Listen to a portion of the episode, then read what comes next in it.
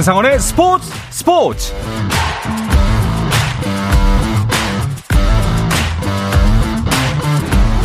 스포츠가 있는 저녁 어떠신가요? 아나운서 한상원입니다. 오늘 하루 이슈들을 살펴보는 스포츠 타임라인으로 출발합니다.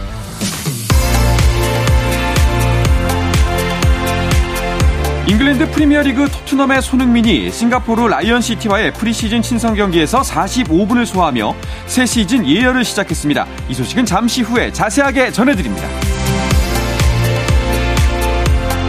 프로야구 키움의 간판 타자 이정호가 왼쪽 발목 힘줄을 감싸는 막인 신전지대 봉합 수술을 받았습니다. 키움 구단 관계자는 이정호는 오늘 오전 수술받았고 29일 퇴원할 예정이며 다음 주부터 2군에서 재활 훈련을 할 것이라고 전했습니다. 회복까지는 3개월 정도가 소요될 전망이라 오는 9월에 개막하는 2022 항저우 아시안 게임 출전은 사실상 불발됐고 정규 시즌 내 복귀도 어려울 것으로 예상되고 있습니다. 미국 프로야구 피츠버그의 최지만이 샌디에고와의 경기에서 5경기 만에 선발 출전해 홈런포를 쏘아 올렸습니다. 샌디에고의 김하성은 3타수 1안타 1볼넷 1득점으로 활약했고 3회에는 과감한 주루로 눈길을 끌기도 했습니다. 경기는 피츠버그의 3대2 승리로 끝났습니다. 한편 LA 원정에 합류한 토론토의 류현진은 다저스 스타디움에서 팀 관계자를 앞에 두고 마지막 불펜 투구를 했습니다. 현지 언론은 류현진이 8월 1일부터 4일까지 로저스 센터에서 열리는 볼티모어와의 4연전 중 한 경기에 등판해 복귀전을 치를 것으로 내다봤습니다. 세계 수영 선수권 대회 남자 배영 200m 예선에서 이주호가 1분 57초 99로 4조 공동 5위이자 전체 공동 11위로 준결승에 올랐습니다. 이주호는 오늘 밤 9시 33분 16명이 출전하는 준결승에서 한국 남자 배영 선수 최초로 세계 선수권 대회 결승행에 도전합니다. 한편 한국 선수 최초로 세계 수영 선수권 하이다이빙 종목에 출전한 최병환은 최하위로 대회를 마감했습니다. 2023 호주 뉴질랜드 여자 월드컵 조별리그 E조 2차전에서 디펜딩 챔피언 미국이 지난 대회 준우승팀인 네덜란드와 한 골씩 주고받으며 1대1로 비겼습니다. 이로써 미국과 네덜란드는 나란히 1승 1무를 기록했지만 미국이 골 득실에서 앞서 조 1위를 지켰습니다.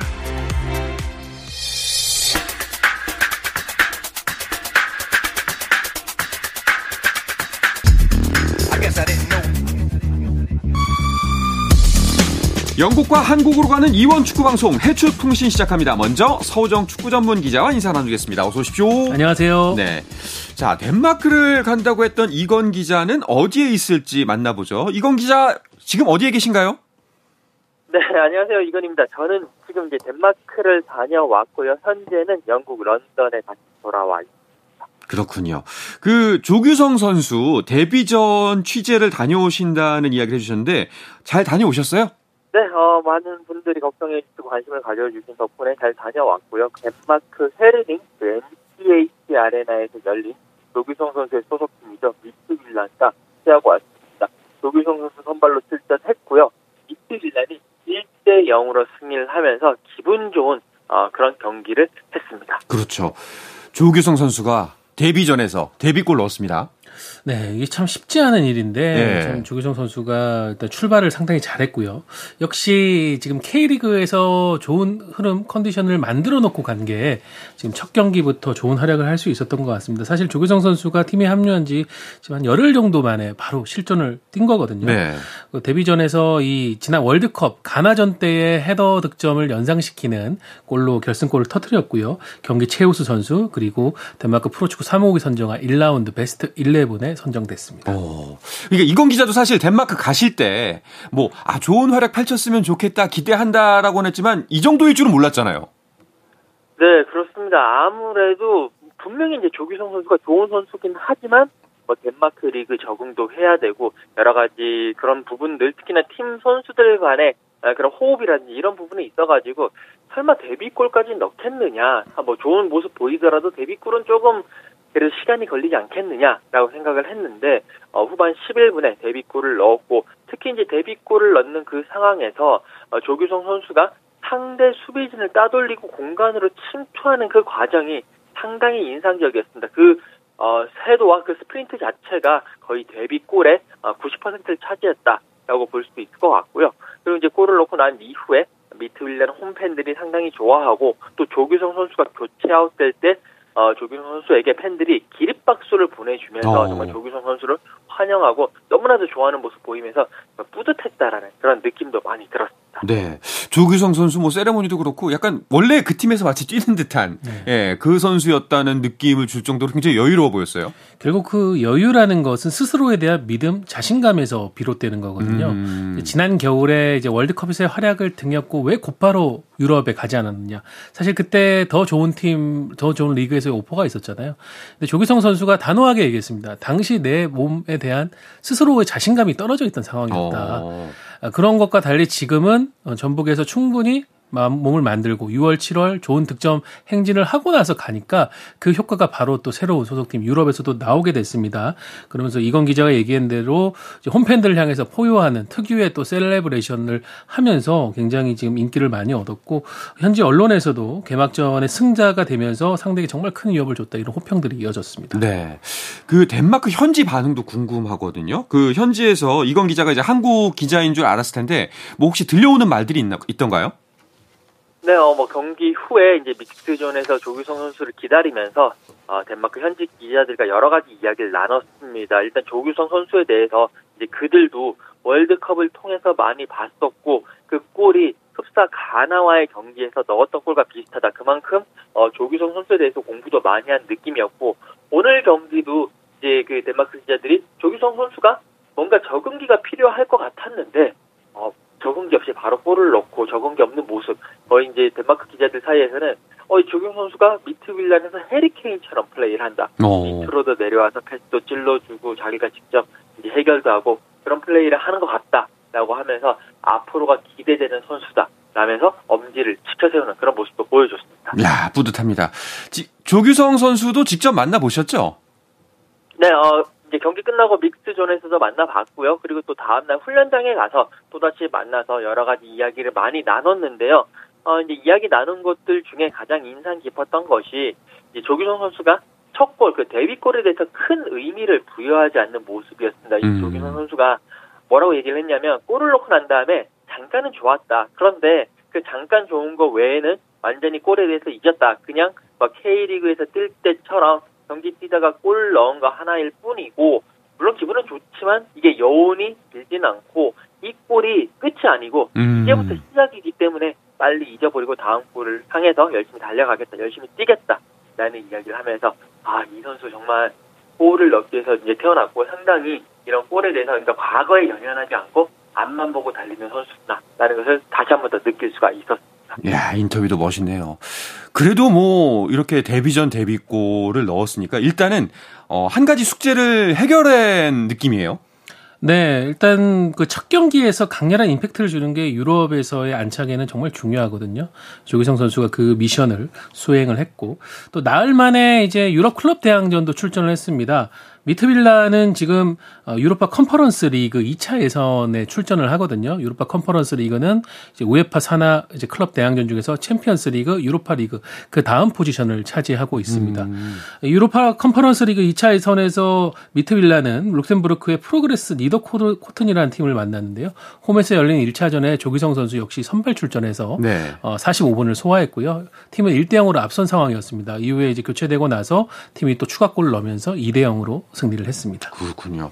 아니 그런데 그 이 경기에서 그 팀 내 새로운 경쟁자가 득점을 터뜨리면서 또 경쟁 구도를 예견했다, 뭐 예고했다, 뭐 이런 이런 얘기도 있던데요.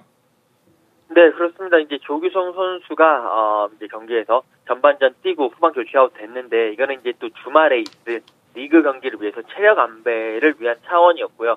조규성 선수가 들어오고 난 다음에 이제 새로 피치를 밟은 소리 카바라는 그 기니 국가대표 선수가 있습니다. 이 선수가 아, 계속 미트윌란에 뛰었는데 그 전에는 프랑스 디종이라든지 스페인 엘체 등에서 뛰었고 지난 시즌에는 이 영국의 카디프 시티에 임대를 갔다가 복귀를 했습니다. 조규성 선수가 이제 등번호 10번을 달고 있고 이 선수가 9번을 달고 있는 선수인데 이 선수 역시 1m 90의 장신 선수고 또 이 경기에서 강력한 헤더로서 다시 골을 넣으면서 어떻게 보면 이제 조규성 선수와 한 자리를 놓고 이제 스트라이커 자리를 놓고 경쟁도 펼칠 수가 있는 선수인데 이 미트윌란이라는 팀 자체가 4-4-2 전형도 같이 병행을 하고 4-2-3-1, 4-4-2 다 병행을 하는 팀이기 때문에 어, 경쟁도 할 수 있겠지만 조규성 선수 그리고 소리 카바 선수가 서로 투톱으로 나서서 서로 시너지 효과도 낼 수 있는 어, 그런 상황도 올 수 있기 때문에 음. 상당히 건전하고 선의의 경쟁을 통해서 두 선수 모두 자신의 실력 그리고 어, 미트 밀란의 경기력을 계속 끌어올릴 것으로 보입니다. 네, 앞으로 이제 또 조규성 선수 활약하면은 이건 기자 또 왔다 갔다 굉장히 바빠지겠네요. 그래도 또 기분 좋게 움직일 수 있도록 조규성 선수가 많은 활약했으면 좋겠습니다. 자, 그나저나 이강인 선수가요. 그 아시아 투어에 동행은 했는데 그라운드에 나서지는 못하고 있어요. 네, 이강인 선수가 지난 21일 프랑스에서 열렸던 르 아브르와의 친선 경기에 선발 출전했었죠. 어, 그 경기에서도 상당히 좋은 테크닉을 보여주면서 환호를 불러 모았는데 전반 43분에 허벅지 쪽 근육의 통증을 호소하면서 교체됐습니다. 어, 그래가지고 다들 걱정을 했는데 다행히 일단 아시아 투어 명단에는 들었어요. 네. 어, PSG는 25일 일본 오사카 나가이에 있는 얀마 스타디움에서 그 크리스티아노 호날두 선수가 뛰고 있죠. 사우디아라비아 알라스르와 프리시즌 친선 경기를 가졌습니다. 0대 0으로 비겼는데 이날 이강인 선수는 일단 그라운드에서 뭐 훈련이나 이런 것도 제외됐고 일단 팀과 동행해서 잠깐 모습을 보이고는 다시 실내로 들어갔고요. 뭐 이때 어, 네이마르 선수도 일단 명단에 포함됐지만 이날 경기에 출전을 하지 않았습니다. 네. 그 이강인 선수의 현재 몸 상태에 대해서 파리 생제르맹은 언급이 아직까지는 없죠. 네, 뭐 아직까지 이렇다 할 공식 발표가 없는 상황입니다. 뭐 서호정 기자가 얘기해준 대로 르아브르와의 경기에서 이제 교체됐고 알 나스르와의 경기에서는 뭐 경기에 뛰지 못한 상황인데요. 이제 여러 가지 얘기를 따르면 허벅지 쪽이 좀 통증을 느꼈다라는 이야기들이 많이 있어요. 그러면서 혹시나 허벅지 통증이면 햄스트링이라든지 이쪽이기 때문에 그 개막전이라든지 이런 쪽에서 못 나오는 거 아니냐라는 그런 썰들이 나오고 있는데 그건 좀 지켜봐야 될 것 같고 아, 파리 생제르맹이 이제 조만간에 세레소 오사카와 경기를 하기 때문에 그 경기 하기 전에 아, 루이스 엘리케 감독의 뭐 기자회견이라든지 아니면 경기 후에 나오는 기자회견 이런 쪽에서 이강인 선수에 대한 특히나 일본 언론이 많은 관심을 가지고 있기 때문에 음. 이강인 선수에 대한 질문이 나올 것 같고 거기에 대해서 어느 정도의 이강인 선수 몸 상태에 대해서 좀 힌트가 나오지 않을까라는 생각입니다. 그러니까요. 큰 부상이 아니었으면 좋겠는데 그나마 그래도 그 아시안 게임 준비하는 황선홍 감독 통해서 이강인 선수의 몸 상태를 살짝 들어볼 수는 있었죠. 네, 지금 이강인 선수는 9월에 열리는 항저우 아시안 게임 대표팀 명단에 포함이 돼 있습니다. 지금 황선홍 감독이 월요일부터 선수들 소집해서 파주에서 어, 좀 짧은 미니 훈련을 하고 있고 이강인 선수가 어쨌든 아시안 게임에 오는 것이 목표이기 때문에 계속 몸 상태를 황선홍 감독과 대표팀 코칭 스태프가 체크를 하고 있거든요. 일단 황선홍 감독을 통해서 간접적으로 들은 얘기는 이강인 선수는 어, 심각한 상황은 아니고 최장 한 보름 정도의 휴식을 가질 것 같다라고 음. 얘기를 했습니다. 그걸 봤을 때는 큰 부상보다는 더 크게 벌어질 수 있는 상황을 예방하기 위한 좀 선 조치가 아니었나 싶고요. 네. 이강인 선수가 지금 일본에서 투어를 마치고 8월 4일에는 한국으로 와서 부산에서 열리는 전북과의 또 프리시즌 친선 경기가 있는데 빠르면 뭐 그 경기에서도 모습을 보일 수가 있을 거고 아니면 이제 돌아가서 어 프랑스에서 열리는 어 마지막 프리시즌 일정이라든가 그 이후에 리그 첫 경기 1라운드 경기에 나설 것으로 보입니다. 네. 자, 유럽에 있는 많은 팀들이 지금 아시아 투어 중인데요. 우리나라 주요 유럽파 선수들도 다 아시아에 있죠? 네, 그렇습니다. 뭐 김민재 선수 바이에른 뮌헨의 일본 투어에 같이 뛰고 있습니다. 바이에른 뮌헨 이제 맨시티와 프리시즌 경기 했고 또 PSG와도 경기를 할 예정이고요. 이강인 선수도 지금 일본에서 PSG 투어, 어, 일본 투어를 하고 있습니다. 손흥민 선수 같은 경우에는요, 어, 아시아 퍼시픽 투어를 했는데 토트넘이 호주, 퍼스 그리고 이제 방콕 그리고 싱가포르에서 여러 가지 친선 경기를 하고 어제 이제 그 싱가포르에서 경기를 하고 난 이후에 지금은 이제 런던으로 돌아오고 있는 비행기 안에 있을 것 같습니다. 네. 뭐 근데 이강인 선수도 그렇고 김민재 선수도 그렇고 지금 경기를 뛰지는 않았네요. 네, 김민재 선수 같은 경우에는 또 특이점이 있는 게 그 군사훈련을 3주간 받고 왔잖아요. 네. 그러면서 이제 김정용 기자가 독일 현지에서 인터뷰를 했는데 김민재 선수 얘기하기로는 4kg이 체중이 빠졌다. 오. 네, 아무래도 이제 운동량이 부족하다 보니까 그만큼 근육이 빠진 것으로 추정이 되거든요. 네네. 그걸 위해서는 좀 몸을 만들어야 되는 상황입니다. 그래서 토마스 토엘 감독도 아직은 준비가 되지 않고 있다. 뭐 드렌센 그 바이에른 미넨 CEO가 그런 얘기도 했잖아요. 독일도 예전에 징병제가 있었는데 네. 서독 서독 동독 시절에 자신도 이제 그때 그 병역 의무를 했지만은 정말 힘들다. 이거는 음. 요즘 사람, 젊은이들은 모르겠지만은 우리가 좀 이해를 해야 된다 이런 네. 얘기를 했거든요. 그래서 바이에른 뮌헨이 여러 가지 좀 보호를 해주는 것 같고 때마침 이제 마타이스 데리흐트 지금 김민재 선수와 더불어서 올 시즌 바이에른 뮌헨의 주전 센터백이 될 것으로 보이는데 두 선수 모두 결장을 했습니다. 네. 아, 그러면서 이제 바이에른 뮌헨은 맨체스터 시티와의 경기를 치렀고 어, 1대 2로 패배했습니다. 그렇군요. 맨시티는 오늘 이제 우리나라에 왔죠? 네, 맨체스터 시티가 30일에 지금 아틀레티코 마드리드와 또 국내에서 서울 월드컵 경기장에 친선전을 치릅니다. 아틀레티코 마드리드는 오늘 이제 팀 K리그, K리그 올스타 팀이죠. 네. 팀 K리그와 잠시 후에 이제 경기를 치르게 되고요. 맨체스터 시티는 들어와서 국내에서 또 적응 훈련, 팬들과 만나는 시간을 갖고 이제 30일에 아, 프리시즌 친선 경기를 국내에서 치릅니다. 아, 이것도 기대가 됩니다. 자, 그리고 손흥민 선수도 어 프리시즌 첫 경기 아까 말씀하셨지만 소화했습니다.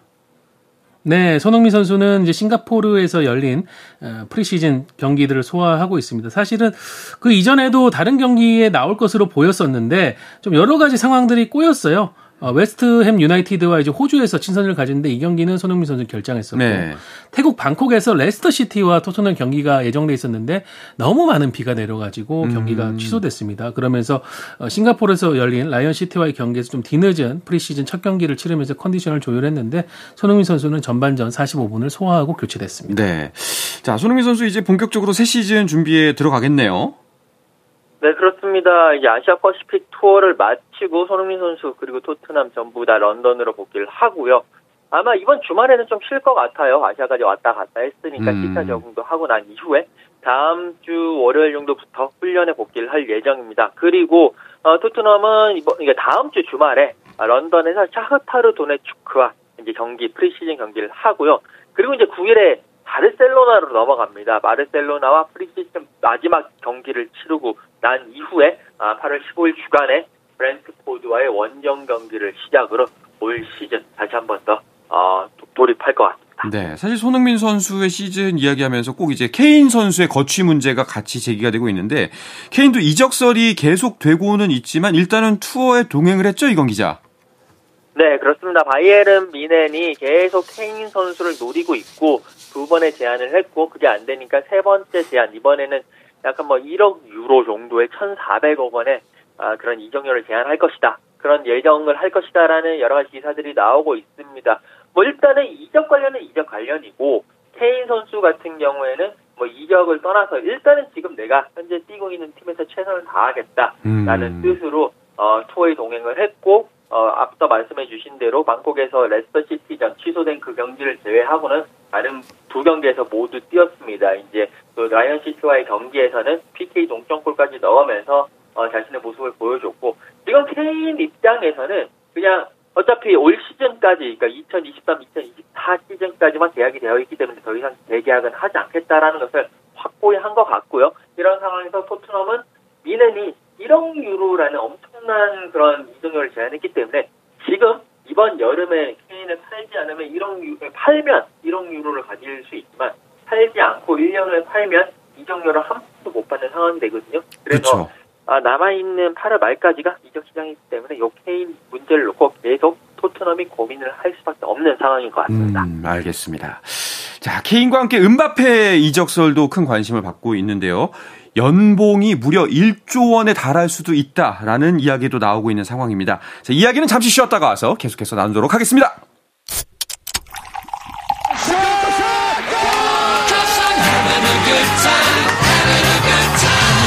치열한 하루를 보낸 당신과 함께 마시는 짜릿한 스포츠 한 모금. 매일 저녁 8시 30분 한상원의 스포츠 스포츠. 영국과 한국을 넘나드는 이원 축구 방송 해축 통신 듣고 계십니다. 서호정 축구 전문 기자, 영국에 있는 이건 축구 전문 기자와 함께하고 있습니다. 자, 이건 기자, 그 정말 사우디의 바람, 이 돈바람이 굉장히 무섭습니다. 은바페한테 연봉을 1조 원을 제안했다고요? 네, 이게 연봉, 그러니까 1년에 주는 금액입니다. 어. 전체 금액이 아니라 네. 이 사우디 알릴랄이 은바페가 그러니까 PSG하고 은바페에게 같이 계약을 했어요. 그러니까 파리 생제르맹에게는 이정료 4,250억 원 줄 테니까 팔아라라고 이야기를 했고 파리 생제르맹은 지금 어, 상황에 팔아야 되는 상황이니까 여기에 응했는데 은바페가 가는 걸 동의를 해야 되거든요. 네. 근데 이제 은바페 입장에서는 사우디아라비아 갈 이유가 없으니까 뭐 주저주저하고 뭐 이렇게 있으니까 사우디 아릴랄이 돈으로 지금 유혹을 하는 상황입니다. 그러면서 1년 연봉 정확하게는 이제 9,878억 원을 제안을 했습니다. 약 1조 원을 제안을 했는데 네, 아 연봉을 1조 원을 줄 수 있다라는 것 자체가 그 사우디아라비아의 오일머니가 얼마나 대단한지를 지금 느낄 수 있는 그런 상황입니다. 그러니까요. 그리고 심지어 이 조건이 딱 1년만 뛰고 가도 좋다.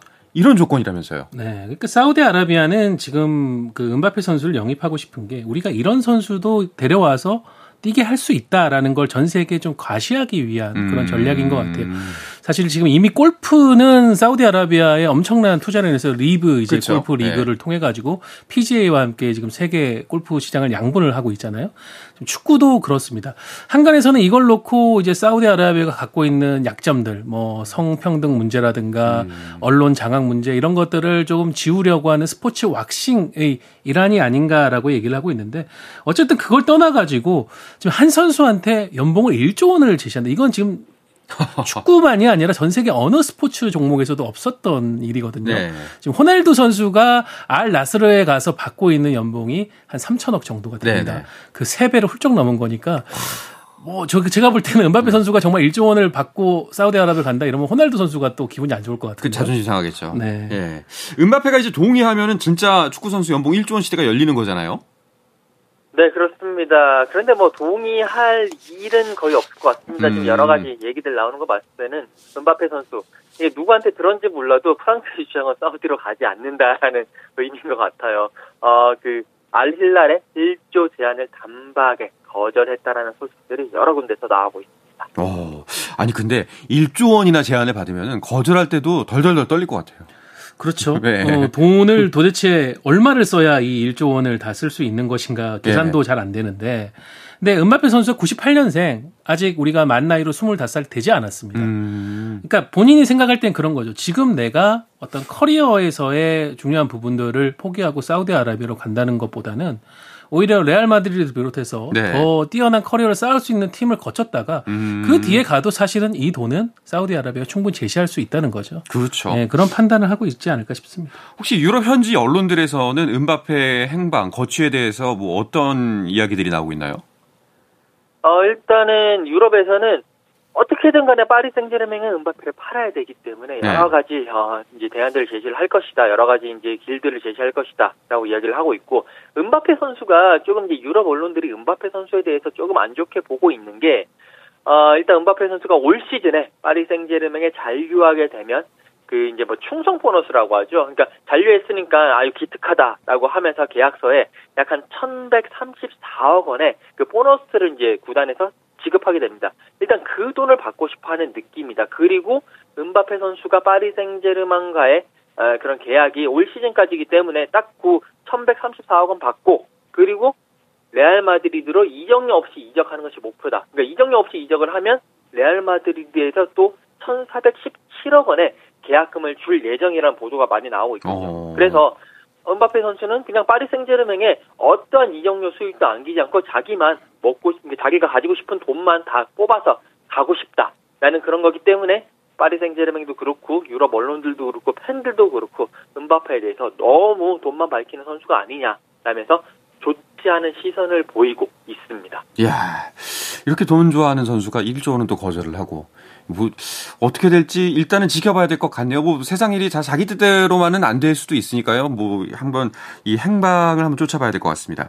자, 그리고 그 아까 오일머니 관련해서 마르코 베라티, PS에서 11년 동안 미드필더로 활약을 해온 선수가 사우디로 간다는 이야기가 있네요. 네, 이탈리아 국적의 또 아주 좋은 미드필더고 네. 이강인 선수가 파리 생제르맹으로 간다고 알려졌을 때 아, 중원에서 그렇다면은 이 베라티 선수와 또 호흡을 맞추겠구나 이런 기대감을 가진 국내 팬들도 많을 텐데 최근에 뭐 유럽의 유명 선수들이 다 사우디아라비아로 빨려 들어가고 있습니다. 네. 베라티 선수도 그 타깃이 됐고요.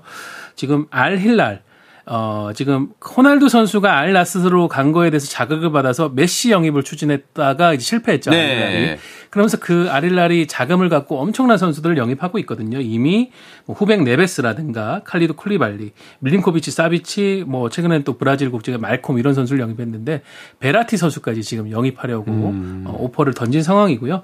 어, 유럽 축구 이적 전문가인 어, 전문가들은 이미 뭐 좀 파리 생제로 가는 거를 확정적으로 보고 있습니다. 어, 또 어, 이적설 관련해서 또 어떤 이야기들이 나오고 있나요? 네, 리버풀의 주장인 헨더슨 선수가 좀 작별 인사를 했어요. 대부분의 추중은 지금 스티븐 제라드 감독이 사우디의 알 이티파크 감독으로 취임을 했거든요. 그쪽을 따라갈 것이다 라고 보고 있습니다. 지금은 사우디아라비아가 이번 여름에만 유럽의 유명 선수들을 데리고 오는데 쓰는 이정료 연봉 다 합쳐서 뭐 20조 원이 지금 넘는다고 하는데 예, 핸더슨 선수도 네. 더 대열에 합류할 것 같고요. 지금 맨체스터 유나이티드가 공격진 보강이 잘 되지 않아가지고 급해지고 있죠. 그러면서 제2의 홀란드로 불리는 덴마크 국가대표 공격수인 라스무스 회이룬 선수 영입을 위해 가지고 이탈리아의 아탈란타에 제안을 했습니다. 이적료가 지금 한 840억 정도가 나오고 있는데 아탈란타는 어림도 없다. 990억 원을 내놔라. 이렇게 어. 요구를 하고 있다고 하고요. 황희찬 선수의 동료였던 멕시코 국가대표 라울 히메네스 선수는 어, 울버햄튼을 떠나서 풀럼에 오. 새 둥지를 트게 됐습니다. 그러면 그 히메네스가 떠나는 거는 황희찬 선수에게는 나쁜 소식은 아닌 거죠? 어, 일단 뭐 주전 경쟁을 봤었을 때는 이 히메네스 선수가 떠나기 때문에 나쁜 소식은 아닌데 사실 이제 이 라울 히메네스 선수가 아예 최근에 뭐 지난 시즌도 그렇고 그 지지난 시즌에 부상 당하면서도 계속 폼이 꺾였습니다. 경기를 꺾인 상황에서 지난 시즌에는 아예 주전에서 밀린 상황입니다. 음. 어, 그렇기 때문에 라울 선수, 황희찬 선수의 경쟁자가 이미 아니고요. 라울 선수가 이제 풀럼으로 가게 되면서 어, 이 울버햄튼은 82억 원이라는 돈을 손에 쥐었기 때문에 또 다른 선수를 데려고 올 수 있습니다. 아. 어쨌든 황희찬 선수는 지금도 또 다른 선수 데리고 오게 된다면 계속 경쟁의 연속이고 어차피 프로 세계에서는 경쟁을 이겨내야 되는 거기 때문에 황희찬 선수 그 경쟁을 잘 이겨낼 것으로 예상됩니다. 알겠습니다. 황희찬 선수 관련해서는 그 프리시즌 경기에 황희찬 선수가 주장 완장차고 나왔더라고요. 네, 26일에 맨체스터 시티 아카데미와 이제 친선전을 가지는데요. 그 경기에서 황희찬 선수가 주장 완장을 차고 경기를 뛰었습니다. 뭐 프리시즌이긴 하지만은 팀이 주장 완장을 어, 맡겼다는 거는 그만큼 또 중심 선수라 받아들이고 있다라는 그런 인정 그렇죠. 중에 하나이기 때문에 황희찬 선수도 본인의 개인 SNS를 통해서 어, 주장으로서 뛰게 된 것은 굉장히 영광이다라는 음. 소감을 밝혔습니다. 네. 자, 모쪼록 이번 프리시즌 다들 진행하고 있는 우리나라 유럽파 선수들 부상당하지 말고 정말 좋은 몸 상태로 어, 컨디션을 끌어올렸으면 하는 바람입니다. 자, 이야기를 끝으로 이번 주 해축 통신을 마치도록 하겠습니다. 이건 기자 오늘 소식 고맙습니다. 네, 감사합니다. 네, 서호정 기자도 감사합니다. 네, 수고하셨습니다. 자, 내일도 저녁 8시 30분에 뵙겠습니다. 한상원의 스포츠 스포츠!